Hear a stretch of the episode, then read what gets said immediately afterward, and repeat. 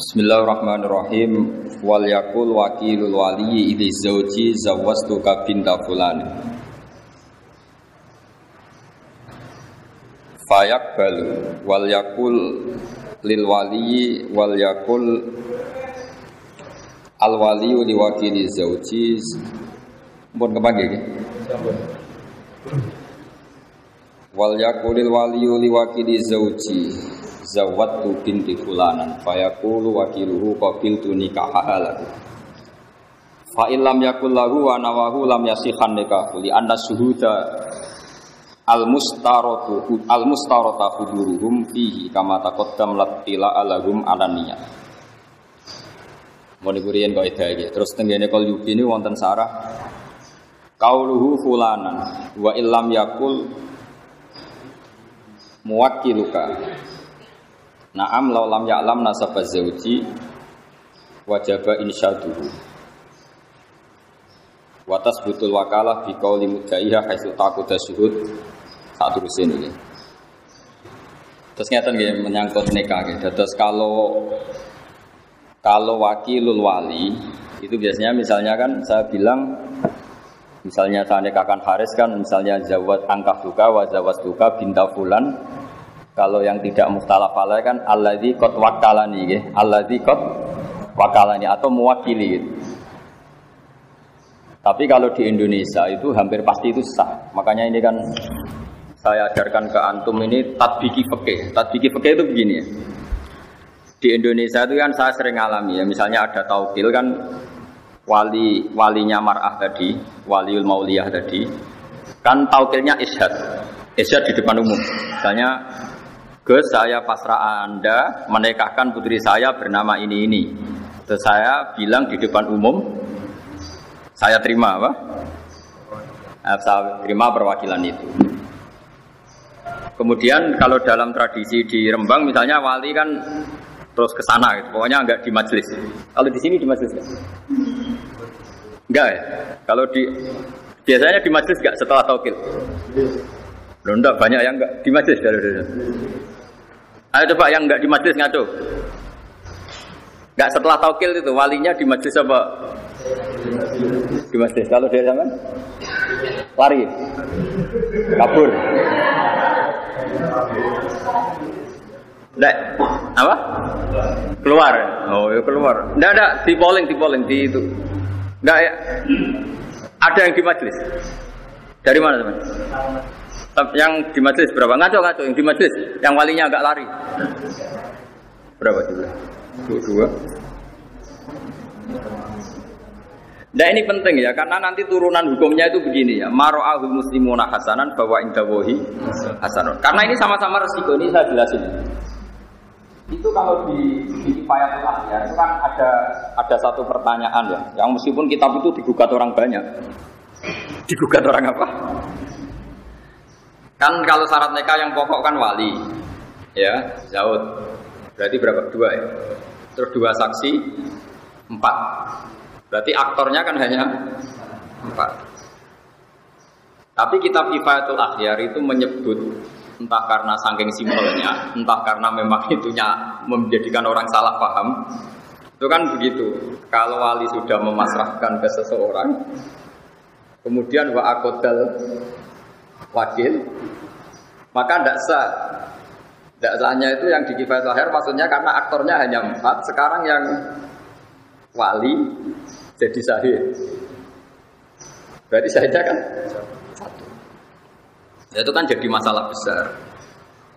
Entah saking ikhtiarnya kiai-kiai Jawa entah gimana. Walhasil itu karena takut takbir itu wali itu nggak boleh di majelis karena di situ ada ancaman wahadorol wali, wahakodel wakil. Paham sih kalau maksud itu? Padahal suratul masalah itu beda dengan yang kita alami. Karena kita alami itu kan saksi banyak sekali. Pak, ya? Wali wis wong ra kanggo, pokoknya wis bar nyekseni ya sudah. Sehingga wali ketika tidak mengatakan saya ini mewakili, wali apa wakilul wali tidak mengatakan alladzi qad wakalana itu mewakili, ini kan sudah diisyaratkan, apa? itu sah karena syuhud atau saksi itu kan tahu semua kalau kita ini hanya menikahkan atas nama apa? Wakil. Tapi kalau kebalikannya, misalnya saya menjadi wakilnya Haris dalam menerima nikah. Katanya misalnya angkah duka was begini, terus saya hanya bilang qabil tu nikah wa taswija bil maril maqdur. Saya lupa atau sengaja bilang lagu. Maka ini untungnya ulama bilang batal. Enggak ada ulama yang mengatakan menjadi milik saya. Sabara payu rapi Pak Haris kan. Nah. Padahal padahal tadi karena kalau dalam konteks qabil tu nikah wa taswija bil madhuri itu kalau enggak bilang lagu, untungnya ulama bilang enggak sah. Ini masih untung. Tidak diputuskan milik wakil. Ya ini kan jelas fa illam yakul lahu wa nawahu lam yasihan nikahu li anna syuhuda al mustarad hudurhum bi kama taqaddam latila alagum alan alaninya. Ini penting kolaborakan karena nanti itu eh, dalam teori fikih ya, dalam teori fikih. Ulama itu kelihatan tidak konsisten karena begini maksudnya tidak konsisten. Tapi baik, tidak konsisten itu kadang baik. Misalnya begini, syarat nikah dalam madzhab Syafi'i itu dua apa banyak? Tidak jauhkan hanya dua. Tapi di takbir-takbir itu misalnya seperti ini, lam yasihan nikahu li anna syuhuda al mustarad huduruhum fihi kama taqaddam. Itu li anna syuhud bukan li anna syahidan tapi li anna syuhud. Karena dalam mazhab Malik, ini dengarin ya. Nanti saya bacakan di Mizan Kubra. Tadi saya sengaja bawa kitab Mizan Kubra. Kalau menurut mazhab Malik, dua saksi itu tidak syarat sahnya nikah.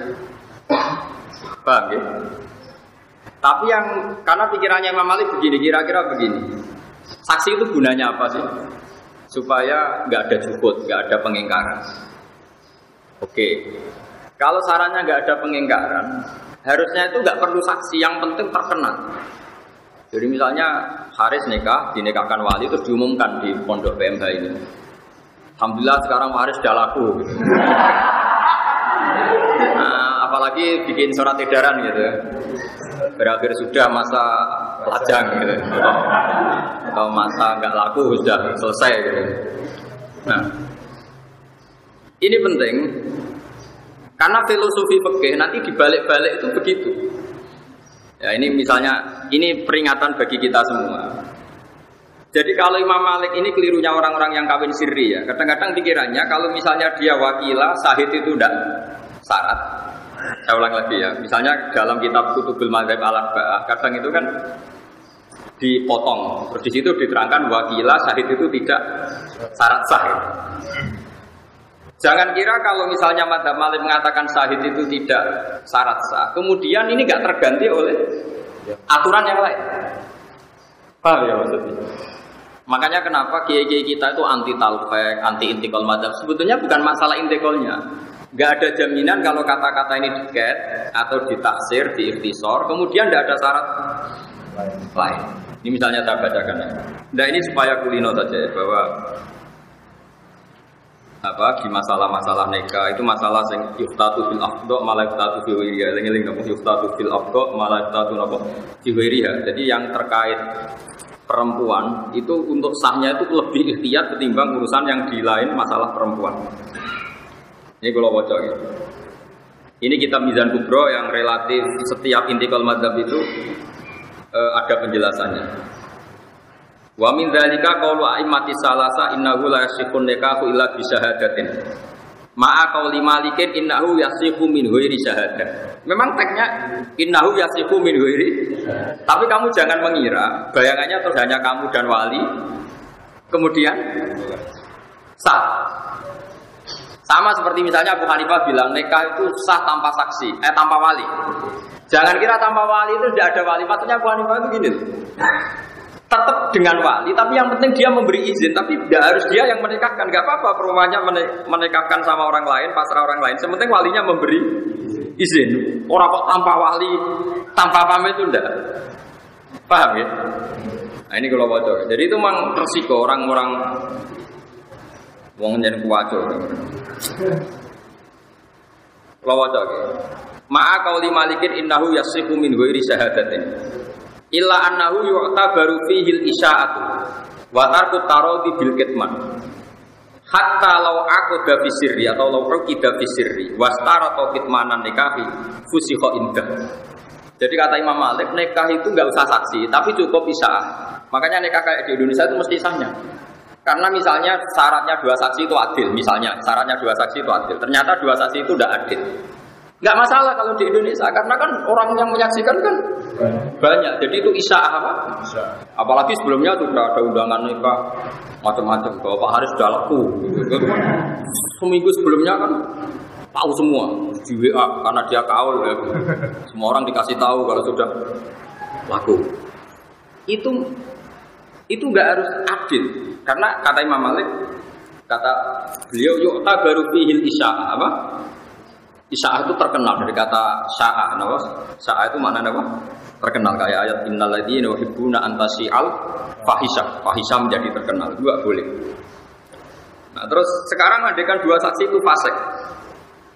Kata Imam Malik boleh, kata Abu Hanifah boleh, kata Imam Syafi'i enggak. Dua saksi itu harus adil. Wa amal fasikoni fa innahu yahsulu bi ma'al isya'atu binikah. Wa dzalika kafin fil khurus an suratin nik an surati nikah sifat. Jadi misalnya ada saksi itu fasik-fasik. Enggak apa-apa, malah fasik itu cangkeman, anggar wong diceritani. Ini kita, jadi butuhnya itu kan perempuan ini jelas miliknya ini. Kalau miliknya ini nggak ada saksinya kan misalnya ada mbak-mbak cantik kan suatu pondok punya harapan semua. Nah itu kalau ada orang nikah secara sirri kan ternyata harus dinikah orang kan kecewa. Nanti kalau ujung-ujung hamil juga orang curiga. Tapi kalau isya'ah kawinnya terbuka, sing berharap ya wes putus asa, paham ya. Nanti misalnya hamil ya jelas asal usulnya karena sudah nikah. Makanya kata Imam Malik saksi loro itu saksi dua itu filosofinya bukan saksinya, tapi isya'ahnya no. Paham ya? Paham ya? Terus, ini penting kurator.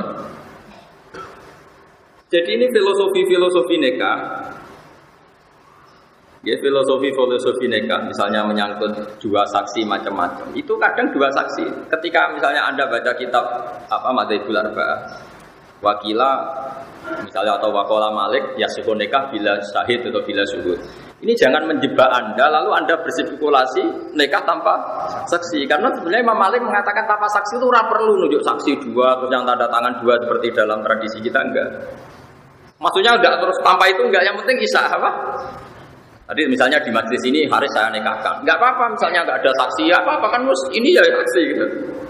Jadi cara Imam Malik saksi itu bisa diganti apa? Isya'ah.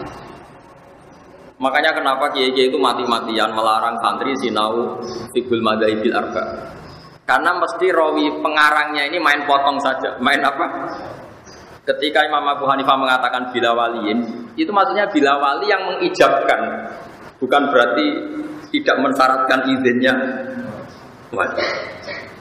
Paham? Jadi ini masalah-masalah yang apa? Anak-anak Ma'had Ali itu harus tahu. Jadi itu ya jadi apa masalah-masalah seperti ini kita harus harus tahqiq ya. Terus sekarang ini yang khas-khasnya orang alim ya. Kamu juga harus tahu. Misalnya ada suratul masalah. Ini dengerin ya. Wali menikahi mauliyahnya. Wali harus menikahi yang dinikahkan. Mungkin kalau fikih fikih anak-anak yang masih ngaji fikih belum panjang kan kayak mukhal. Karena berarti wali itu kan bayangannya orang kan bapak. Masa bapak menikahi putrinya? Kan tidak mungkin. Tapi sampean kan Ma'had Ali, ada saja wali yang nanti itu menjadi suaminya yang diwaleni. Itu tadi misalnya bapaknya mati kan ditimba. Rata-rata mbah wis mati tanda. Mati kan? Itu kalau bapak mati, mbah mati kan diganti akun sakiq. Masih haram lagi kan? Tapi nanti kalau akun sakiq ini mati diganti apa? Ibnul A. Berarti Ibnul A sama yang diwala ini kan misanan. Paham ya? Berarti mungkin saja ada suratul masalah di mana wali ini calon zawal. Paham ya? Kita coba yang no wali bapak-bapak. Oke, nah bapak kan jelas gak mungkin nikah sama putrinya. Mbak, tidak mungkin. Sekarang coba bapak kalau mati diganti siapa? Mbak, tapi nggak boleh kamu bahasakan Mbak kriminal, harus dibahasakan Abdul Ab apa? Karena kalau kamu bahasakan Mbak, sambah dari ibu. Ini tidak wali, harus detail ya. Bapak dan jat harus ditekoi titik jat maknanya Abdul Ab. Karena kalau kamu bilang Mbak Tok, nanti resikonya oh nang Mbak Tok ibu bolok-bolok. Karena kalau orang Jawa Mbak itu bisa. Makanya. Sekarang saya tanya, kalau bapak mati, mbah mati, walinya siapa? Akun Sakih. Kalau Akun Sakih nggak ada, Ibnul As. Sekarang Ibnul As sama yang dinikahkan, misanan kan? Misanan itu sah nikah enggak? Salah. Padahal kalau nanti wali-wali akrab itu mati semua atau hilang, walinya kan misanannya itu. Jebule ingin, ingin sendiri. Paham? Ini Mahatali, jadi gue keren-kerenan Mahatali atau bakal semua itu. Tapi kadang dia ini raro. Mikir boleh bujur doang di ramutolaah nih. Nah itu, itu pun, ya makanya itu pun didiskusikan oleh para ulama. Atau sebaliknya seorang perempuan yang nggak punya wali, walinya qadhi atau hakim. Ternyata yang ingin nikah hakim itu juga. Ini saya bacakan misalnya. Wa min dzalika qaulu Abi Hanifah wa Malik. Inna waliyal mar'ati binasabin aw wala'in aw hukmin. Karena bisa jadi wali itu kan kadang unsur genetik, nasab atau wala. Kalau sekarang enggak ada ya karena enggak ada budak. Atau unsur dia punya wilayah, punya syaukah, yaitu kalau yang terkenal disebut qadhi atau siapa? Sultan ya. Kalau di sini mungkin naib ya. Lahu ayuzawi janaf sabu minha alal itlaq. Dia karena posisinya misanan kan tetap hukum dasarnya boleh nikah. Problemnya kalau dia nikah kan ya dia juga yang menikahkan karena dia wali. Wah senang peking. Dan kita Mahatali ini gaya-gayaan kan. Jadi Mahatali mau ijazah terus goblok malah sini-sini wong. Ya. Ma'a qauli Ahmad innahu la yuzawiju nafsahu minha illa bi tariqi tawqilihi ghairu wa dzalika li alla yakuna mujiban qabila. Solusinya apa? Cara Imam Ahmad solusinya eba-ebane wali tadi tauqid. Pantes-pantese kok ana sing nekakno dekne qabil. Si wali tadi, misanan tadi kalau menikahkan kan dia wali. Tapi dia juga yang bilang qabil itu. Kan kok wong gendeng misalnya ning majelis. Kamu perempuan, saya nikahkan kamu dengan saya. Karena memang dia statusnya double ya wali, ya zaud ya dia ya. Ya tadi dalam suratul masalah, sing wali itu orang yang boleh menikahi. Ya. Kalau bapak kan jelas nggak boleh menikahi putrinya, mbak nggak mungkin, paman nggak mungkin. Tapi kan ada kemungkinan setelah ini tak semua kan misalnya. Ya sesuai urutan yang di Kitabul Asobat. Pokoknya walhasilnya ada suratul masalah, yang wali itu sah nikah dengan yang diwaleni. Solusinya gimana? Dia itu pastinya harus mengakatkan. Tapi dia juga qabil penerima nikah. Solusinya kata Imam Ahmad, pantas-pantas saja. Jadi yang bilang gini, misalnya saya bilang, "Res, wah aku akad no." Dan yang punya otoritas tauqil memang saya, karena saya ini wali. Tapi nanti saya calon qabil, calon penerima. Penerima. Makanya ini solusinya kata Imam Ahmad, innahu la yuzawwiju nafsahu minha illa bi tariqi tawqilihi ghairuhu fi dzalika alla yakuna mujiban qabila. Tapi kata Imam Syafi'i, wa ma'a qauli Syafi'i innahu la yajuzu lahu qabul bi nafsi wa la yuwaqqilu ghairuhu bal yuzawwiju al-hakim wal khalifah tarai. Jadi Imam Syafi'i ya dene dadi qabil lah ya lucu, wong wali kok dadi bojo. Pokoke pantes-pantes iku diliakno kabeh. Dilihat orang kabeh yo, dadine wali yo dipasrahno. Engko dekne kabulin kabulun nikah yo di pasrahno. Dadi mbok penonton terus untuk bojo ngono.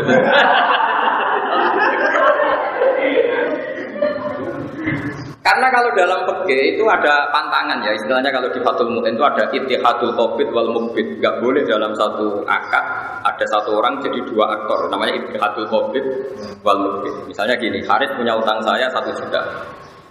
Ya saya Haris punya utang saya satu juta.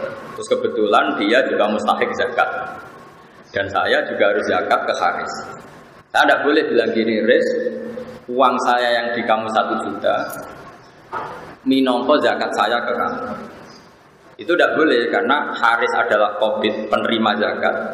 Dia juga mukbid, menerimakan zakat ke dirinya sendiri. Kalau dalam fikih kan masalah ittihadul qobid wal mukbid. Ya sama seperti wali yang boleh menikahi yang diwalikan. Karena tadi misanan tadi misalnya suratul masalah apa? Misanan ya dalam jawab bahasa bahasa Indonesia ada sepupu ya. Misanan enggak? Sepupu ya. Itu kan sudah boleh nikah kan. Tapi problemnya dia itu wali ya, Pak. Kalau dia menikahkan dan dia qabil kan ittihadul qabid wal mukbid, dia sendiri yang menikahkan. Enak misanan, duwe misanan ayu penak bisa ngancam ya. Ora gak tak rabi, ora tak nikahno sapa-sapa. Dimbargo lho. Tapi di fikih itu gampang. Kalau wali tidak mau menikahkan perempuan yang ingin nikah, apalagi perempuan tadi sudah aqilah baligho dan menunjuk lelaki yang disenangi, itu kalau wali menolak disebut wali adil. Kalau wali adil itu sulibati wilayah, hak walinya dicek. Jadi itu masih ada peluang. Jadi ini kalau ngancam dibalik diancam, nggak apa-apa, malah wali kamu bilang nggak kabur. Jadi itu ya ini penting ya, ini fikih-fikih yang harus Anda ketahui. Terus ini ada masalah-masalah yang apa yang harus diketahui juga, ini yang sering terjadi di Indonesia. Ya. Ya semoga, ya ini meskipun kasus tapi harus dipelajari.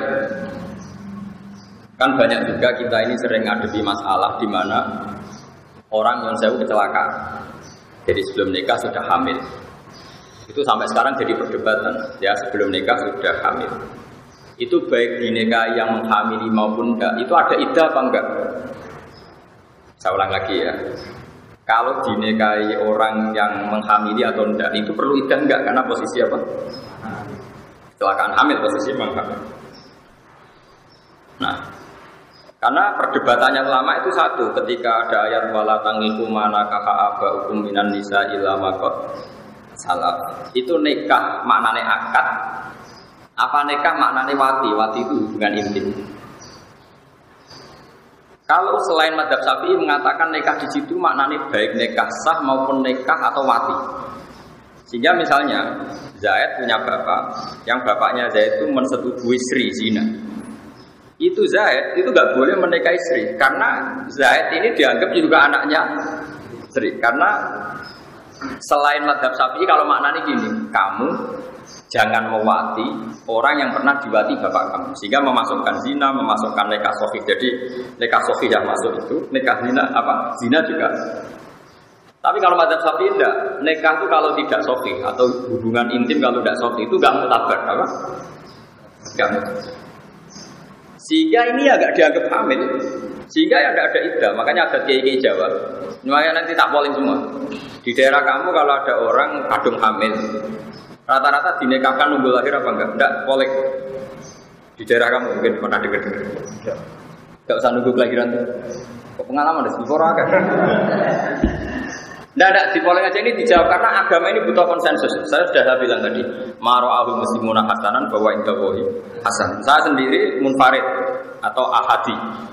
Saya enggak boleh berstatement hukum sendiri, harus nunggu konsensus.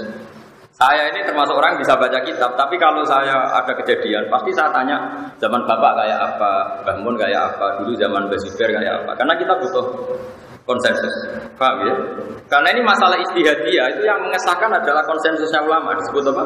Ijma. Tidak sama saya tanya, kalau ada orang hamil sebelum nikah, lalu kalau mau nikah, baik sama yang menghamili maupun enggak, nunggu di, melahirkan enggak? Ya enggak, yang enggak ngaco ngaco, enggak kan? Alasannya apa coba? Loh kok enggak di depan alasan kultural, enggak alasan fikihnya kenapa? Karena tadi kalau dalam madzhab Syafi'i yang dikatakan hamil menjadi hukum iddah yang hamil yang karena akad sahih. Nasab juga sama, yang dikatakan nasab saya lewat nikah sahih. Sehingga dalam madzhab Syafi'i misalnya ada seorang hubungan intim zina terus punya anak putri, setelah itu tiga bulan dia nikahi anaknya, nanti bapaknya nggak bisa jadi wali karena anaknya putri tadi tidak bisa intisab ke bapaknya karena produk ilegal. Makanya kita kita sebagai kiai itu sering bilang gini, misalnya ada orang nyun sewu hamil tiga bulan. Terus yang menghamili mau nikah, mau menikahi. Oke, kita nikahkan tadi. Karena takut kalau gak dinikahkan nanti zina lagi macam-macam. Itu pasti kita bilang begini sama bapaknya. Nanti kalau anak kamu perempuan, kamu udah walinya.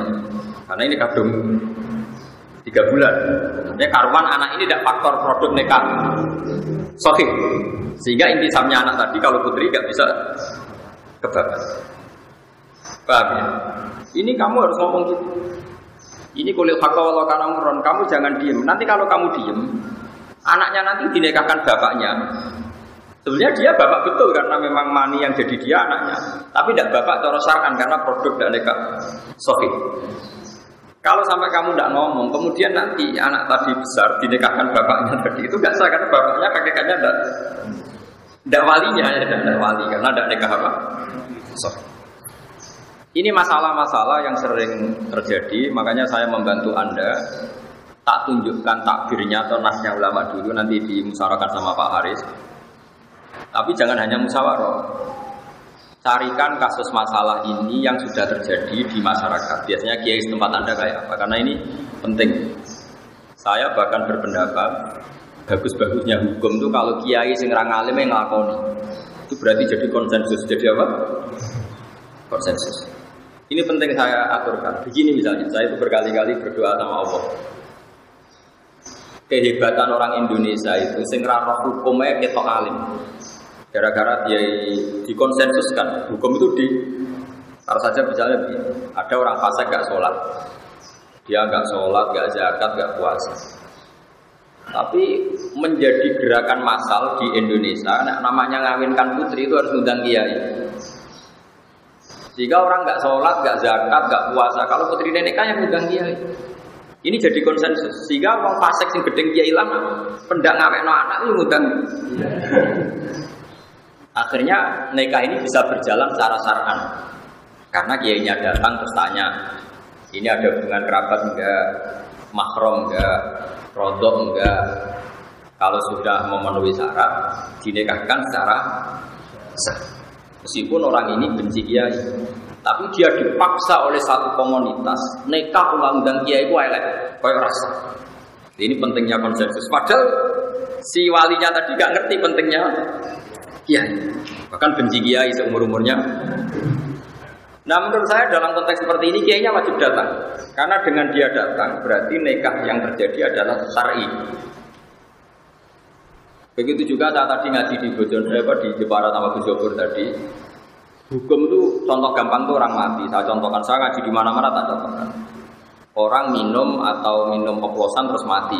Bapaknya ya fasek, peminum, anaknya fasek, peminum, mati, minum oplosan. Jadi konsensus, pokoknya kudu ngundang kiai. Sehingga si mayit yang oplosan pun kita solati, kita kafani, kita mandikan ala Islam.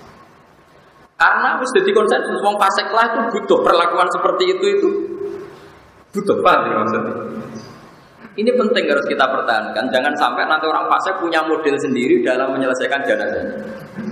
Karena karena orang soleh tidak mau datang, terus orang orang fasik punya tandingan kayak dia merumah jenazah.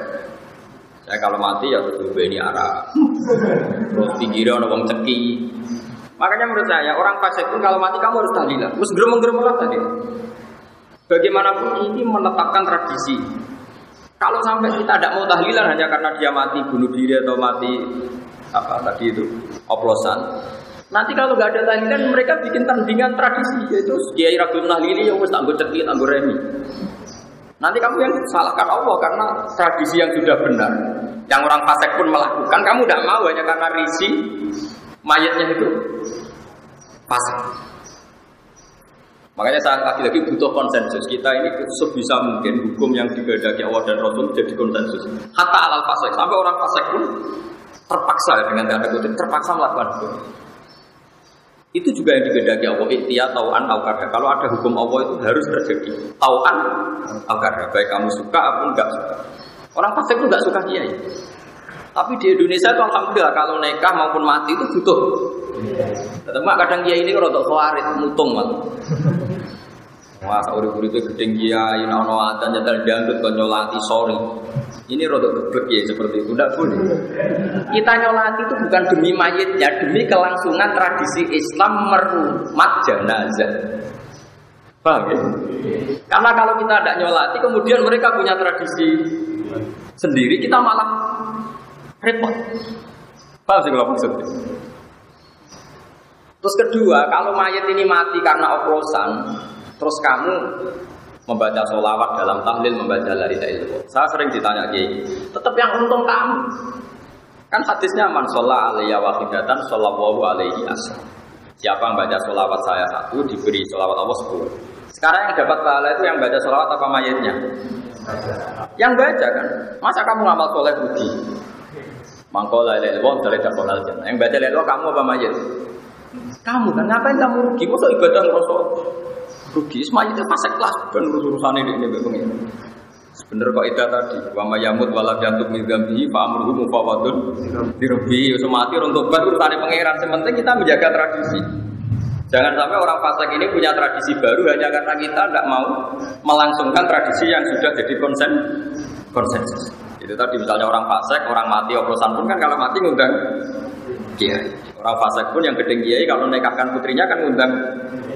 Itu saya mohon sekali, kalau nggak ada unsur kamu harus berdoa atau perwakilan. Yang penting tradisi ini kita apa? Bukan karena faseknya tadi, tapi karena nilai kalimat ilah tadi, aturan-aturan Allah yang kita. Karena sekali dalam kebiah jenazah ngomong alim nggak mau datang, mereka kan orang-orang fasek, pasti punya tradisi tandingan. Paham ya? Pasti pondem sambil ngeringkut, cemplung no. Hah, nang mati, wes wes wes, ribut. Makanya saya tadi selalu tanya ke jenengan, masyarakat kamu di mana saja adat yang sudah baik harus kamu pertahankan. Tadi maro abu muslimuna hasanan bahwa itu boleh apa? Nah ini saya baca yang kasus tadi ya, orang yang apa kecelakaan. Misalnya begini, ini kita bisa duduk di kitab saya halaman seratus tiga belas juz dua. Ya. Misalnya begini. Wa amma maktalaku fi famin dzalika qaul ain mati salasa innahu yajuzu nikahu zaniyah wa qali ahmad innahu yaqmu nikahu qabla tawbah. Misalnya begini. Wa min dzalika qaul malikin wa syafi'i innaman zana bimra'atin lam yahrum ali nikahuha wa la nikahu ummiha wa bintiha ma qaul abi hanifah wa ahmad ya ta'allaqu tahrimul musaharati bizina. Jadi itu tadi. Kalau menurut Abu Hanifah zina pun itu menjadi musoharah. Jadi kira oleh demeni wong sing didemeni bapakmu. Baik, karena itu berarti ibumu. Lho kok kuwi. Kandane. Jadi musoharah itu kata Bu Hanifah itu bisa hasil dengan zina. Tapi kalau menurut Syafi'i enggak. Sama sekali. Nah ini penting kula aturaken karena kita tentu tidak menghendaki itu terjadi, tapi masalahnya kadung terjadi. Kamu harus punya solusi hukumnya. Karena hukum fikih itu ekstrim. Ini yang Pak Haris harus tahu. Hukum fikih itu ngeri loh. Sekali bandingannya enggak itu buruk. Misalnya gini saya contohkan. Zaid itu kafir. Dengarin ya, Zaid itu kafir. Kafir betul. Kafir tengik, kafir tenang. Nah ini dengarin. Awas sekali salah ini murtad masalahnya. Ancamannya itu murtad. Zaid ini kafir-kafir tengik. Terus datang ke Pak Haris. Pak Haris, saya ini mau masuk Islam. Coba saya ditalkin syahadat. Saya diajarin syahadat. Terus kata Pak Haris gini, karena ada Neum Jeporo engkek itu terus dia mau bawa benarain, kalau gak meletek. Itu Pak Haris itu murtad, gak dalam buku peti. Karena Zaid yang murtad tengek ini murtad betul, kafir tengek ini. Ada ada kekafiran sekian menit ke depan, yaitu sepuluh menit, yang gara-gara Pak Haris. Karena dia bisa menghilangkan kekafirannya Zaid saat itu. Power. Tapi gara-gara dia nyuguhin teh, gawe teh sepuluh menit. Sekarang kafir yang sepuluh menit terakhir gara-gara siapa? Gara-gara Pak Haris. Jika dalam fikih termasuk murtad adalah kakau lirojulin pada seorang guru lakini al-Islam sumakola ikhtasil. Contohnya di bajulianya gitu. Ada orang bilang, Pak Yai saya ajarin Islam. Terus kamu bilang, kamu mandi dulu. Itu saja masalah. Karena kekafiran harus dihilangkan secara fauron. Dan kekafiran sepuluh menit adalah Anda sudah terlibat. Karena Anda bisa menghilangkan saat itu juga. Kenapa nunggu dibikinkan teh, minarak dulu, macam-macam. Makanya kalau ada seperti itu, sama tak ajari. Pak Kiai saya ajari syahadat. Kamu harus bilang, oh nggih nggih. Kowe jenengan nek saiki nek awas tunggal. Paling enggak bahasa Jawa dulu, segampang-gampangnya. Nah setelah itu enggak apa-apa, berarti sifat kafirnya hilang, enggak apa-apa kalau ada acara sosial ngeteh-ngeteh dulu atau mandi enggak apa-apa. Di Jogja itu ada beberapa kali orang sowan saya. Gus itu kalau seremonial pengislaman di masjid-masjid U G M, di masjid U I itu gimana? Saya bilang nggak apa-apa, tapi anggap saja itu seremonial. Tapi siapapun pertama yang ketemu si kafir ingin Islam harus mensyahadatkan saat itu juga. Soal seremonial nggak apa-apa nanti di masjid U G M, U I atau di masjid mana saja. Tapi kalau seremonial itu awal di Islam kan itu nggak boleh, karena berarti membiarkan sekian hari. Misalnya mau ada orang mau Islam. Mungkin mau menisang ke masjid seminggu malah gitu pas Jumatan. Wah itu menurut fikih yang ekstrem itu malah kiainya tadi yang jadi murtad karena dia ridho dengan berjalannya murtad sekian hari. Nah contoh gampangnya gini, ini fikih ekstrem ya, makanya fikih itu juga punya cara ekstremnya. Begini misalnya dibalik. Senin mau Islam, terus sama Haris dijanjani nanti aja nak Jumat karena saksinya banyak. Terus Selasa mati juga. Terus dia masuk neraka. Gusti, kowe neraka kowe kafir. Jare sinten kula kafir? Senin badhe sampai Pak Haris kan ngenteni Jumat. Oh, ada tekan masalah.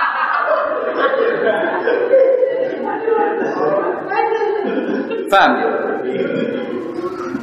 Loh, saya pernah ngalamin loh. Saya tuh mau jamaah asar. Ini kisah nyata ya. Saya mau jamaah asar. Ada orang sowan saya, Gus anak kula nikahkan karena kerja di Malaysia, saya takut macam-macam. Gus ini mumpung di rumah. Oke. Okay. Saniki. Ini kalau sholat asar, kalau pas mau komat, ya kalau sholat kan sering banget, mungkin gak dasar kalau ini. Buat terus dia seminggu seminggu malah, wong dereng persiapan macam-macam. Ah, buat terburuk nggak seminggu malah. Nah saat ini kalau nikah anak buatan buat. Mungkin soal P P N macam-macam, telepon kalau kan, jauh itu anak kiai nak omongkan mandi, jadi uang ruweti. Jadi kiai nyorok kayak konon itu repot. Karena pikiran saya sederhana. Kalau tidak saya nikahkan saat itu. Kemudian nyuwun saya kalau dua sejoli ini punya adat nyuwun saya misalnya punya adat zina. Misalnya ini bukan nuduh misalnya. Zina yang kemarin-kemarin itu tidak tanggung jawab saya, tapi kalau zina malam nanti paham. Makanya kalau ada kasus seperti itu saya harus melakukan power. Paham. Wah, Gus kula dereng persiapan gampang, Pak, penting akad sik. Engko acara seminggu kas kok. Akhirnya nggih siap. Iya. Karena tadi logikanya, kecuali orang ini terbukti soleh ya, mau S M S-an toh. Ya kan kejelok raine kan ketoro. Makanya kayak Pak kayak Pak Harisa tidak mendesak menikahkan kan nggak mungkin zina. Akhirnya keterusan. Sebetulnya Pak Haris bisa ngancam saya, awas Gus agak boneka no bahaya loh. Oh itu harus saya akadkan sekarang. Justru karena soleh itu kita nggak usah kesusu. Jadi fikih itu punya logika yang ekstrim. Nah ini yang anak-anak Matali harus tahu, paham ya?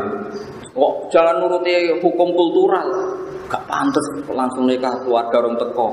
Mosok wong kafir be Islam ratu sugoi tes, tidak bisa seperti itu. Pakai akal.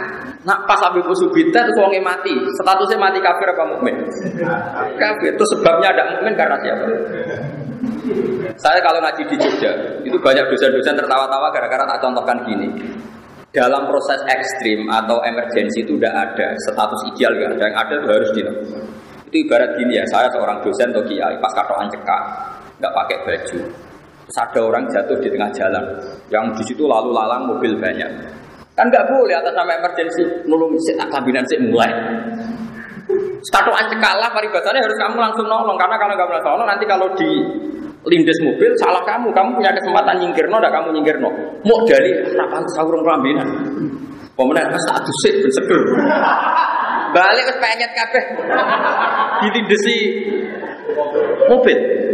Nah kira-kira analoginya seperti itu. Padahal kafir itu lebih ekstrim ketimbang sekedar nyawa.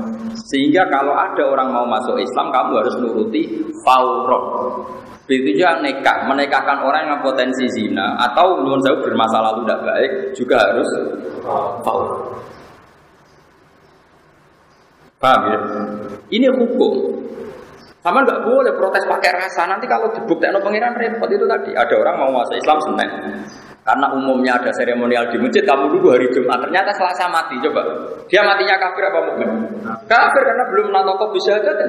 Yang salah siapa? Kiai. Makanya di Bajuri jelas. Ketika Imam Bajuri apa, e, mencontohkan termasuk kesunatan adalah mandinya orang kafir ketika masuk Islam. Terus Imam Bajuri itu lucu, itu kelihatan ulama sekali. Itu min masnunatul husli itu orang kafir masuk Islam kesunatan mandi. Dia itu cerita yang di kitab Takrib. Tapi Imam Bajuri nggak mau tahu, malah protes dia. Nggak penting bab adus. Terus dia di sarahnya cerita. Nah, nganti orang wong ngongkon adus orang langsung nalkin syahadat. Itu malah dosa besar. Allah ada mengatakan si orang tadi dihukumi murtad karena membiarkan kekafiran berlangsung.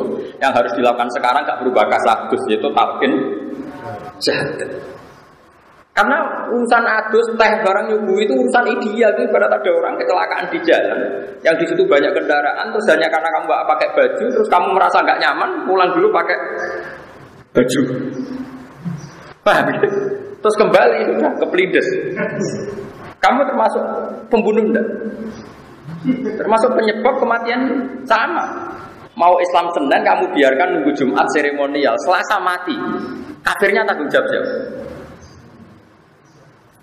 Makanya kenapa saya ngajar fikih di sini? Fikih itu ada beberapa hukum yang ekstrim. Dan itu kita harus tahu. Makanya kita kita latih fikih-fikih yang ekstrim. Karena logika yang terbangun memang harus seperti itu, tidak ada pilihannya. Saya aku anak berdiri di sini, dan itu perbandingan nonton di sini. Ya jadi saya mohon uh, jangan pernah belajar fikih tidak serius. Ya, saya mohon sekali dulu basal terkenal ahli fikih, dulu Bazibar gurunya basal terkenal ahli fikih. Sampean juga harus ahli fikih. Jadi ada kepastian hukum. Misalnya tadi dua saksi itu filosofinya apa? Ternyata isya'ah. Kamu jangan hanya karena baca Mazhabul Arba'ah, Wakilah, Qala Malik misalnya nggak harus dengan dua saksi. Ternyata Imam Malik nggak mengharuskan dua saksi, maknanya karena bisa diganti isya'ah. Padahal kalau isya'ah malah melebihi, melebihi dua saksi. Paham ya? Makanya kenapa kiai-kiai melarang intikal mazhab? Sebenarnya bukan masalah intikalnya. Pasti ada beberapa masail atau beberapa syarat yang nggak ditulis. Karena perawi Mazhabul Arba'ah itu hanya mencomot-comot. Nah, padahal yang nggak ditulis itu menjadi syarat pokok. Paham ya? Makanya saya mohon ojo kulino seperti ini. Kalau teruskan lagi. Tapi saya mohon ini dimusyawarahkan lagi sama Pak Haris sama teman-teman. Karena tadi saya butuh konsensus. Saya lagi saya butuh konsensus. Nah, terus kemudian ada orang yang hamil begitu ya, terus kemudian harus dinikahkan.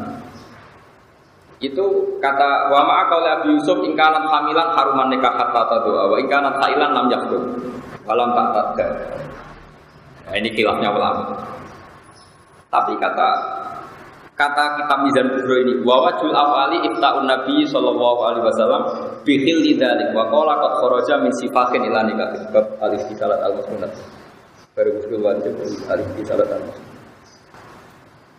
Ya, ini terus ketika ada kejadian seperti itu dilaporkan Nabi, Nabi jawabnya qad kharaja min sifahin ila nikah. Jadi ada orang biasa nakal itu ya, kumpul kebo misalnya. Terus ada masalah gitu. Sama sahabat entah siapa dinikahkan sama sahabat tadi.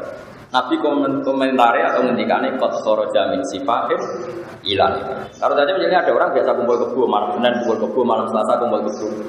Terus Selasa pagi kamu nikahkan. Berarti malamnya kumpulnya kan sudah kumpul nikah. Makanya pernikahan ini atau menikahkan itu adalah berarti qad kharaja min sifatin ila nikah. Berarti dia sudah keluar dari tradisi zina. Sifat itu tradisi apa? Zina ila nikah. Karena meninggalkan zina itu tradisi yang luhur sekali. Coba zaman kalau baca tiba badan Rasulullah itu dipuji apa? Babanya Rasulullah itu tarakus sifah apalam yusiblum aruhu min adamim wa ila abdi wa umi. Tradisi pokok suku Quraisy adalah meninggalkan berzina. Abu Jalal meletenek kepala Abdullah. Gak seneng zina. Makanya suku Quraisy meskipun gendola itu tetap mau. Tujuannya agak-agak tapi mau jenis zina. Saya punya bukti sejarah begini. Ketika Rasulullah mulai dakwah ila tauhid, saya ulang lagi, dakwah ila. Biasanya kalau muda anak-anak itu kan butuh karir.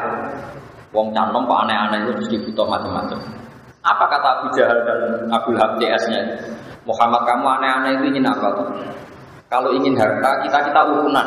Sehingga dari sekian urunan kamu jadi orang paling kaya.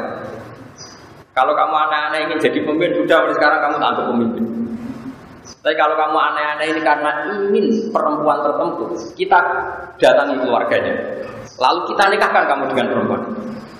Itu bukti bahwa suku Quraisy tidak punya tradisi. Nah, sampai zaman belum Islam oleh, oleh bilang sama Nabi, kalau kamu senang perempuan, kita datangi keluarganya. Lalu kamu saya nikahkan. Orang kok, kena senang gue itu anu tak terlalu dolin, tidak ada seperti itu. Lu ini nyata sama dia di tarik-tarik. Ya enggak, kalau sampean lihat tarik kan, kalau kami ingin perempuan, kita kawinkan, zaupas nakah, bukan dikawinkan. Makanya sifat keluarga Nabi itu apa? Tarotus sifaha, falam sibhum aruhu min adamim wa ila adhiyam. Jadi nikah itu luar biasa, sampai kemuliaan keluarga itu ukurannya tidak tidak sifat. Artinya kalau ada kesempatan nikah, kenapa dibiarkan? Harus dinikahkan. Makanya saya pernah ditantang naik, Gus, nikah seperti ini tuh masalah menurut negara ini. Saya bilang gini, kamu urusannya negara, aku nagak langsung, ya urusanin rokok. Kau urusanin dipecat, aku urusanin rokok, aku urusanku, aku sembrono. Kecuali kau belum nanggung neraka, dia siap. Akhirnya dalu-dalu kau tepuk tekok. Iya noneka, kau nak ratusan tekon rokok, dia siap.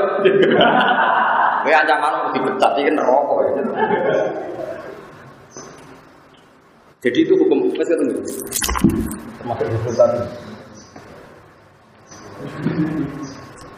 ini ya, ini di kitab berjudul kita punya Pak Haris di halaman seratus lima puluh empat. Juz berapa ini? Juz satu. Ini kata ya, qauluhu wa huzulul kafir idza aslama.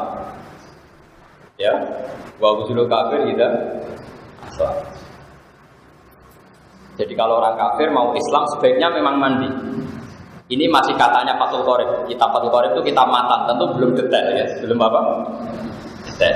Ya saya ulang lagi ya, kata kitab Fathul Qorib termasuk mandi sunat adalah kalau orang kafir mau Islam dia kesunatan mandi. Dohirnya kan, dohirnya ya kan dia mandi dulu baru. Tapi itu dikritik, langsung dikritik oleh syarah. Sebenarnya ada dikritik, ya memang harusnya itu salah, memang itu masalah. Kalau hanya begitu redaksinya itu masalah. Meskipun Fathul Qorib tentu niatnya ada begitu, mungkin niatnya ada seperti itu. Ya kalau ngarang kitab matan itu kan resikonya kan takbir sedikit, tapi orang nggak boleh salah paham kan resiko. Haris seneng bapak kalimatnya sedikit, cara Haris cukup, tapi ternyata tidak memahamkan. Akhirnya kan gak mayu aku. Itu resiko matan, oh resiko kita nopo. Kalau wajah ini jelas sih. Tapi tentu pendapat tadi itu ekstrim, yang saya saya, saya, saya baca. Wa ghuslul kafir idza aslama, wa law qala wa ghuslu man aslama lakana aula, li annal ghusla yadkhulu waqtuhu bil Islam. Sekarang mulai kesunatan mandi itu setelah Islam atau sebelum Islam? Setelah Islam, makanya syarat kecewa sama matan, harusnya jangan begitu. Oke kan Mahat Ali dari sawangan ini soalnya ada ikan. Ojo kok mojo matane wes keliru kan. Pokoknya juga ijazah harusnya. Pokoknya bermojo keliru rasa kayak S satu. Nanti saya yang komen. Tapi kalau kiai kan biasanya gampangan rapopon. Nah kalau waktu ini kata Imam Bajuri. Wali annahu la sabila ila takhiril islami ba'dahu ba'dal husli. Saya ulang lagi. Wali annahu la sabila ila takhiril islami ba'dahu eh ba'dal husli. Bal sarrahu bi takfiri man qala li kafirin ja'ahu li muslima idhab fatasil summa aslam. Jadi monggo dulu. Saya juga gak senang sama ekstremitas seperti ini, gak senang. Tapi kalau di logika masuk akal, masuk akalnya tadi. Kalau kamu mentakhir, kona itu sebenarnya diberi kepleset mati, urang moco. Jaga. Coba kafirnya tanggung jawab siapa tuh? Ya ini. Gawat, nganu tuh bodoh, gawat bodoh. Makanya pokoknya Pak Yai kalau warna Islam, oh gini, sampai ngat-ngat-ngat. Pokoknya pengiran juga, oke, oke. Terus pokoknya semua ngono-ngono lah, harus gak ideal lah. Oh nanti mari zakat. Apa kami ya tenan ning Indonesia zakat kan pendak P K W nanti Islam lu sik iki. Moco zakat kan kang ilang besar muni layo kan kesnyatan mawon Pak. Pengiran sitok nggih nggih jenenge apa nggih? Muhammad Rasulullah nggih wis Islam wis kok Islam. Asliane dilatih ikutnya terus. Loh ini jelas ekstrim. Tapi saya juga enggak sepenuhnya setuju dengan kitab Bajuri. Saya tidak akan menghukumi orang lain kalau dia kafir karena menunda keislaman. Saya ulang lagi ya. Saya sebagai pribadi, saya murid bangun, murid kiai-kiai, murid basah, murid kiai-kiai yang punya kearifan. Saya tidak akan mengkafirkan orang yang menunda keislaman orang kafir. Meskipun di kitab ini begitu. Tapi kita ngerti ini untuk kita tidak melakukan penundaan. Jadi kita tidak penting lah menghukumi orang lain itu tidak tidak penting. Alika nafsak lawong mikir orang lain. Tapi kita tahu logika itu memang masuk akal. Terutama kalau ada kejadian di luar rencana kita tadi. Mbok kon ndus jebule kepleset mati. Kowe ana wong kecelakaan pinggir ratan, kowe kelambenan sik kelindes truk. Mestinya ke katokan cekak lah harus langsung di pinggirkan karena ini fauron apa? Fauron. Harus foto gue harus menjadi saksi. Di Anahula Sabila ini harus saksinya dua kalau kita wali Anahula salah. Sumpah terus. Kalemik. Kalemik ini. Nak salah itu. Ini nak salah langsung tak pecat jadi guru. Apa Mahatali? Wali Anahula Sabila kita tak kiri Islam berarti bersorok kita kiri mangkal kita kiri Islam kita Islam. Yuslimah bucok. Yuslimah. Aslama Yuslimu. Irhamul Nasir itu Aslim. Libido bako iya alal kufri bil kalahdo. Ya ya. Artinya libako ihi alal kufri bil kalahdo. Artinya ada masa yang dia kafir itu karena salahnya si kiai kan. Artinya kalau bilang Pak Kiai saya ini ajari Islam, terus saya bilang kamu mandi dulu. Berarti mulai mandi dan berikutnya masih kafir itu salahnya siapa? Salahnya kiai. Itu kalau normal tak apa-apa kan beratus lalai dia urut kena dosa tetap problemnya mati kan itu gitu. Makanya saya bilang oke itu bisa ekstrem problemnya kalau berarti mata alam kufri kufrinya kiai tadi terlibat. Ya saya ulang lagi ya balsor rohu semoga kitab ini rapati benar tapi kitab ini kitab tenang nih. Balsor rohu kita kiri mangko lali kafirin jauh yuslima idhab fatasir kamu sana mandi dulu summa aslim nanti baru Islam. Kenapa kok kiainya tadi dihukumi salah besar ini dong dibakoi ala kufri tilkal lahud. Saya bayangkan analogi itu orang kecelakaan itu paling gampang. Kamu hanya pakai katok cekak, ada orang kecelakaan di jalan. Tentu Anda sebagai orang rumah mungkin mau pakai baju dulu. Tapi ini urusan kecelakaan. Pas ke salin kelambi, kelindes tronton. Padahal andaikan sampean langsung mungkin selamat. Bayangkan itu kafiran ya. Kalau bolak-balik di pasar, saya akan kerja di Jogja. Saya pernah punya teman di penerbitan itu. Dia non muslim. Jadi kita kata apa? Kira sebabnya aku di pekerjaan non non muslim di pekerjaan. Karena aku bosmu itu kacau. Tapi ya, tentunya nih nasi menggoni kan ngomong ke sholat dulu. Jadi aku kan kafir rapor dulu. Sholat jadi boleh gue tukang jogo. Jadi ini, jadi misalnya kok di percetakan atau di penerbitan atau di jalan ngomong ketemu sampai konsultasi Islam. Pak Kiai saya ingin Islam. Kapan dia baiknya? Sama harus melatih satu itu juga dengan bahasa paling mudah. Karena kan tidak harus bahasa Arab. Semuanya dengan bahasa paling mudah. Guys, jiran ekor gen atau pengiran juga. Ya namanya Allah ya Nabi dalam namanya Muhammad ya itu sudah sudah Muslim. Karena tidak harus bahasa Arab. Lah nanti pas seremonial nggak apa-apa. Dua minggu lagi di masjid disaksikan orang banyak. Terus ibu-ibu bahasa Arab macam-macam lah. Semua orang salah. Tapi penting kalau saya di luar. Ya sama lah seperti kita nyingkirkan orang kecelakaan di jalan, orang tulang tulang kasur kan, terus ngeselokan lah penting orang yang ratan itu. Lalu iya kan taruhannya kan orang kok kepengen ideal, sih sih boleh nol rajam sih, penting R S I sih boleh rajam sih, malah kepelintis. Dalam kondisi emergensi itu tidak ada kata ideal, adanya pokoknya selesai. Selesai.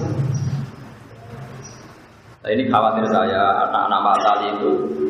nggak terbiasa dengan hukum-hukum yang ekstrim. Makanya bohong kalau ada orang bilang fakih itu hukum furu'iyah, nggak mendesak, nggak mendesak baik. Kalau hukum-hukum seperti ini itu serius ngawur.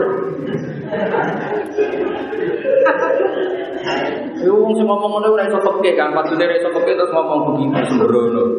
Pepe fakih diarani furu'iyah, nah akidah disebut usuliyah. Furu'iyah itu kan contohnya wong nang masjid sunatan yang ngomong wangi adus. Ini masalah Islam. Makanya Imam Ghazali mengkritik kenapa sih kitab Fathul Qorib mengatakan kesunatan mandi bagi orang kafir yang mau Islam dari Imam Ghazali. Orang tambah kasar Gus, tentang Islam sih. Jadi orang tambah kasar Gus tentang apa? Islam lah. Agus para dibakat. Ini ini kearifan ya. Makanya saya mohon.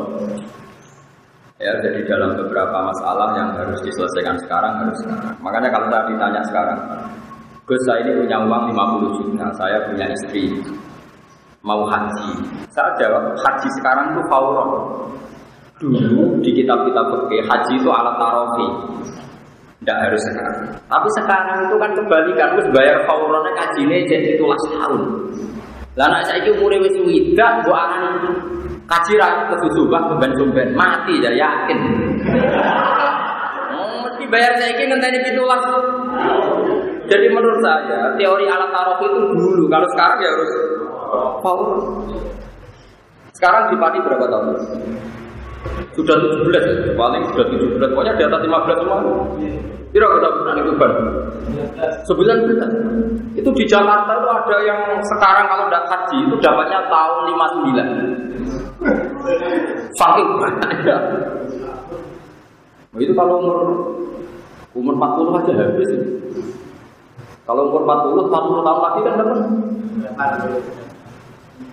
Nah seperti ini, dalam konteks seperti ini kamu harus istihad. Gimana hukumnya daftar haji di zaman akhir? Menurut saya ya harus fauron, karena daftar fauron saja dapatnya tarofi, apalagi daftarnya tarofi. Kan itu dilogi. Meskipun itu tentu tidak fatwa resmi ya, karena fatwa resmi tetap haji itu wajibnya alat tarofi. Tapi kita akan punya akal. Ya adinu aklan waladina biman la'aklan. Makanya ini saya mohon sekali ya harus. Ini yang dibajuri di halaman seratus lima puluh empat, satu ya di kitab ini. Di bab pokoknya wabudil kafir tidak aslam. Tapi Imam Bajuri terus kecewa. Bakal satu sebarang sebarang penting. Penting di Islam nom. Makanya sebenarnya kayak Pak Haris itu dosa besar. Bakal sahayun asam. Nah orang rapayu rapi penting wedok sih.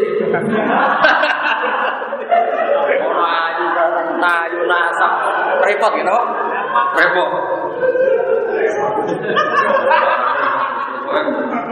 Urutannya itu saya sebut.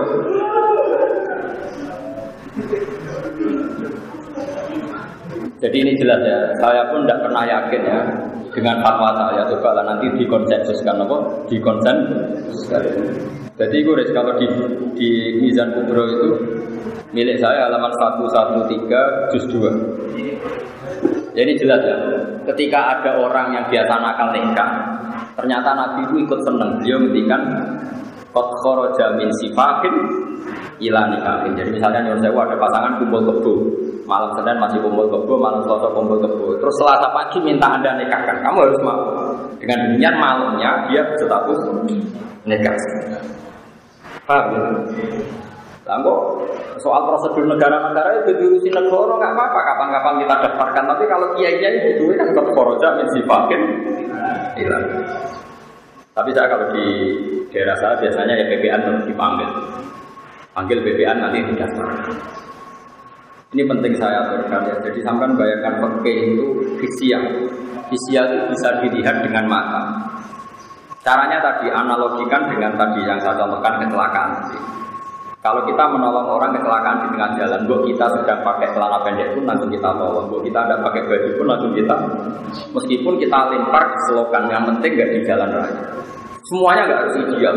Oh kok pakai ideal, saya tak boleh nomor sih, tak boleh nomor josi ngapi, nata ideal kok pas slogan. Ya ada slogan timbang dilides. Pertama, ini penting kita terangkan. Orang-orang yang tidak ekstrim dalam berpikir pakai itu itu dikira pakai itu masalah usuliyah semua. Enggak, pakai yang usuliyah juga banyak. Kayak tadi ja'al kafir lil muslima. Ada orang bilang idhab fatasil summa aslim. Kasus, kasus apalagi kasus ini bisa ilah akhirat kalau ternyata dia mati sebelum baca. Jadi bayangkan yang ekstrim, dia mati sebelum baca. Kayak apa? Salah sisi gara-gara nyoba teh. Nah, caranya sama kali ini jadi alim gitu. Bayangkan hukum untuk ekstrim. Memang gitu latihannya kan seperti itu.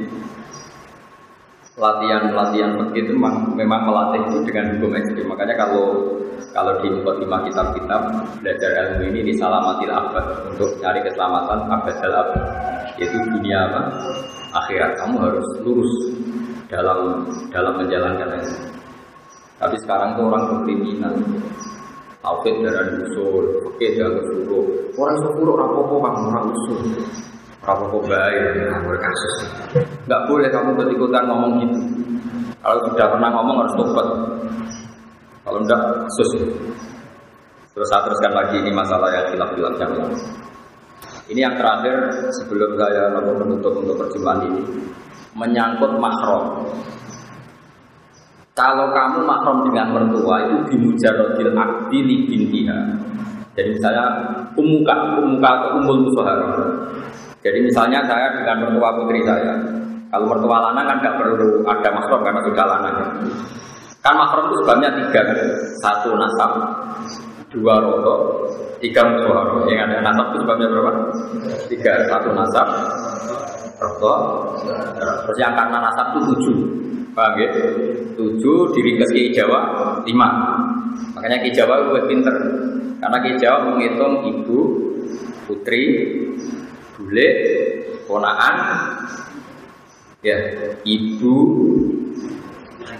ibu, putri, bule, ah, dulur, ponakan. Berarti lima. Jadi kalau dalam Quran itu tujuh. Karena bahasa Jawa itu kan dulure bapak ya boleh, dulure ibu boleh. Kalau bahasa Arab kan jadi dua, dulure bapak amma, dulure ibu khola. Terus kemudian ponaan, cara Jawa ya satu, ponaane dulur lanang ya ponaan, ponaane dulur wedok. Nah, makanya jadi lima, tapi di Arab tujuh. Ya itu ya, kurnimat alikum ummahatukum satu, wa banatukum dua, wa akhwatukum tiga, terus wa'amatukum berarti bulik dari bapak, wa'kolatukum bulik dari ibu, wa'banatul ati ponaan paka dulur lanang, wa'banatul ukti ponaan paka dulur wedok, kan tujuh. Kalau bahasa Jawa kan seperti ini hilang kan, ponaan juga kan bulik ya bulik, paham ya? Makanya kayak Jawa itu kadang lebih simpel menghitungnya lima. Terus ada nasab yang karena musoharoh, ah, karena rotukum. Wa ummahatukumul lati arda'anakum wa akhwatukum minaroto'an. Terus ada ketika nasab karena musoharoh, baik musoharoh ke atas maupun musoharoh ke bawah. Ke atas mertua kamu, ke bawah kamu tidak boleh nikahi mantan mantu kamu. Nah iya kan berarti ke bawah. Bang, ya? Bojone anak, berarti kan ke bawah. Paham ya? Bojone mertuamu ke atas. Terus yang santri-santri Jawa itu janggal karena kesuwen ra ono wayah. Iku biasanya dipekek-pekek kan gini. Kamu enggak boleh menikahi bojone bapak. Kulo ya ono kadang santri bareng tak kok. Ya ora ngarane Gus iku ora ibuku wis bareng. Mergo pikirane santri Jawa, bojone bapak iku mbokmu. Nak wong wayah kan ora mesti. Bapak bojone papa. Bojone bapak ora mesti pas ibumu, paham ya? Paham ya? Mangke kena ora mayo kesuwen yo kate hukum perkara. Saya kira salah yo urung rapi. Paham ya? Jadi haramnya ibu kamu itu haram kurnimat alaikum ummaha tuku. Tapi nanti dipakai ditambahi wa zaujatul dan istrinya bapak. Kadang santri Jawa pikirane, Gus istrine bapak niku ora ibu. Ora blok-blok. Ibu. Ibu ya wis ibu, paham ya? Jadi kalau bapak kamu punya istri empat, yang haram karena zaujatul akad itu tiga. Ini atas nama zaujatul yang ibu kamu haram karena ummu kamu. Dia tidak iso sing ibumu mbok aran iku jauh betul aku kriminal lho mbok.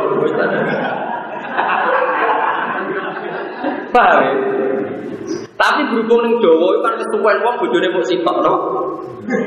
Akhire bareng haram rabi bojone bapak. Ya seruan wong pancen ibuku ya ora. Dadi tasih ibumu disebut ummuka. Lah wayane bapakmu disebut zaujatul ab. Dulu lho arek-arek jawab-jawab ora kok mandi. Mun aku tak ini dhewe ora pati iso ya repot. Lah itu aturannya gini dalam ilmu nasab. Kalau mertua ini menjadi mahram di mujarradil aqdi. Jadi misalnya Haris nikah sekarang, munikobil tu nikah aha watas wijah bimbang. Saat itu juga mertuanya jadi mahram di mujarradil aqdi. Tapi kalau kebalikannya Haris nikahi rondo. Kalau nak kesuwen Joko tua, ada ngobine rondo. Itu kalau nikahi rondo, ini putrinya yang perawan tadi menjadi mahramnya Haris nunggu rondone dikumpuli. Paham ya? Tidak dimudarotin aktif. Jadi itu bedanya ke atas sama ke bawah. Makanya kalau untuk anak tiri ada ayat waruba ibu umulati fi hujurikum min nisa ibu umulati daqautum bihin. Masih ada fa'ilam lakunu daqautum bihinna para junahal. Saya ulang lagi ya, jadi kalau kamu nikah rondo punya putri itu bimujarotil akti, putrinya belum jadi mahram. Mahram soal apa ya? Nunggu sudah hubungan suami istri.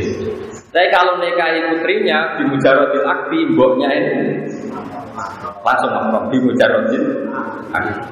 Ini kalau baca ya, jadi itu kan oke nikah itu mantap. Gak usah dipraktekno nikah, penting ahli fikih. Ora apa-apa yuse. Ittafaqal a'immatu ala anna ummat zaujati takrumu ala ta'bihi bi mujarradil akdi alal binti. Ya jelas ya. Ya, ittafaqal ini ittafaqal ini enggak ada pilaf-pilafnya, semua ulama sepakat. Ittafaqal a'immatu ala anna ummat zaujati ibunya istri takrumu ala ta'bihi bi mujarradil akdi alal binti. Paham ya? Dari sekali ngakati binti, bintiha otomatis bapaknya apa ibunya? Mahram bi mujarradil akdi. Nah. Paham ya? Lah, wattaqal aimatu aidan ala anna rabbika. Anak tiri. Kalau mereka anak walam, kalau yang anaknya istri kamu itu apa? Anaknya istri kamu tapi yang enggak anak kamu. Walam rabbika badarnya itu. Apa? Anak kawan. Anak walam apa anak ilegal? Enggak, mana bener. Wattaqal aimatu aidan ala anna rabbika taqrumu bizuhuri bil ummi. Jadi ingat ya, jadi kalau kalau ke atas di mujarradil akdi mertua kamu langsung mahram, mahram musyawarah. Tapi kalau menikahi ibunya nunggu di dukhul atau hubungan suami istri baru putrinya jadi apa? Mahram. Makanya di Quran warba ibukumul lati fi hujurikum min nisaikumul lati daqaltum bihin fa illam taqulu daqaltum bihinna fala junaha alaih. Terus anaknya eh, istrinya anak kita wahala itu abnaikumul ladzina min aswal. Istri dari anak kandung kamu. Bukan anak angkat. Kalau anak angkat enggak apa-apa kayak kasusnya siapa itu. Kayak masalahnya siapa? Zaid bin Harithah. Zaid bin Harithah kan anak angkatnya Nabi. Terus berarti Zainab binti Jahsh pernah jadi mantunya Nabi. Tapi kan akhirnya dinikah Nabi itu kan tidak anak kandung. Ya, jadi yang haram itu istri dari anak kandung. Wa ala itu abnaikumul ladzina min aslabikum. Jadi saya mohon sekali ini ya teman-teman ya, jadi kadang-kadang sama Pak Haris diskusi kitab Mizan itu bab nikah utamanya, karena saya punya kepentingan, punya keinginan. Nanti di kampung itu macam-macam, sama harus punya solusi. Kadang-kadang kepeksone kepeksa wali kadang yo aneh-aneh. Wis ning Malaysia ini takdirnya marhalaten apa izin. Wong sekarang bisa dihubungi lewat telepon. Terus kalau izin nanti tahu ke lewat telepon cukup enggak? Kalau terpaksa cukup kesaksian dalam handphone caranya gimana? Tapi dengan membaca materi tetap nanti ketemu gambaran, meskipun dulu nggak ada takbir tentang handphone, paham ya? Tapi kamu kalau baca terus dan diangen-angen, nanti tetap ketemu jawabannya. Karena ilmu itu gampang. Kalau jeling dewi bangun nangis aja itu. Bakarim, ini ada cara bakarim. Ilmu itu koyok, ya koyok rontok-rontok, koyok maling, koyok nakal. Bercekel sesuai ngaku. Bakarim dulu itu ngutus bangun. Gus itu mulang. Kalau dereng sakit ngaji kan mulang. Gampang Gus, kita bukan bercekal-cekal ngaku dewi. Kita berdebat. Dicekelin terus. Ayo ngaku ke macam ini. Itu gue nanya bakar. Ala Gus kita perlu gampang. Cekal-cekal sesuai ngaku, ngaku. Aku macane faslon, aku macane yakrumu. Cekal-cekal. Lotat-lotatnya sesuai kan wedi. Mesti ngaku terus gue moco terus bener padha wis. Ngaku. Begini misalnya contohnya. Saya ini termasuk pengagum kitab Bukhari ya, kitab Bukhari. Saya beri contoh betapa mudahnya istidlal. Mudah sekali istidlal kalau bagi yang sering. Sekarang itu kalau nikah itu pakai lafaz enggak? Enggak, jawab saja. Pakai kan? Segot itu lafaz enggak? Sekarang tolak itu pakai lafaz enggak? Pakai kan? Segot, ya. Sekarang orang yang enggak bisa ngomong, akhros. Orang enggak bisa ngomong tuh kalau nikah gimana? Wong enggak bisa ngomong. Atau kalau mau mentalak gimana? Wong enggak bisa. Tentu Rasulullah zaman Sugeng ya tidak sempat menghentikan detail-detail nikahnya orang akhros kayak apa. Kalau sewot ijab kabulnya diganti apa.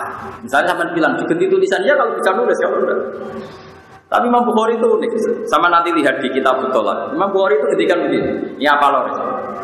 Babu sihati tolakil akhros. Bab tentang sahnya menceraikannya orang yang akhros. Artinya orang akhros bagi suami menceraikan istrinya. Terus dia bilang, beliau bilang hadas sana hadas sana. Terus lucunya ketika gini, qala Rasulullah sallallahu alaihi wasallam, ana wa kafirul yatim kahataini fil jannah. Wa asyara ilal musabbihah wa sabab wa asyara ilal musabbihah wa sabab wal musto. Wes situ. Asyharu tis'un wa isruna. Wa aqda yadaiha kaza wa hakaza wa hakaza eh wa hakaza terus terus gitu. Salat Aisyah itu data yaumin terus ditanya sama orang fa asalat naqwas sama. Intinya Imam Bukhari itu cerita dulu Rasulullah ketika memberi penjelasan ana wa kafirul yatim kahada ini bejana saya dan para penanggul orang yatim seperti ini nanti di surga. Berarti saking apa? Cedaknya. Paham ya? Terus Nabi pernah ngendikan kemungkinan bulan Qomariyah itu hakada, wahakada, wahakada. Berarti ada kemungkinan berapa? dua puluh sembilan hari. Intinya begini, wong Nabi yang bisa ngendikan saja kadang berganti pakai isyarat.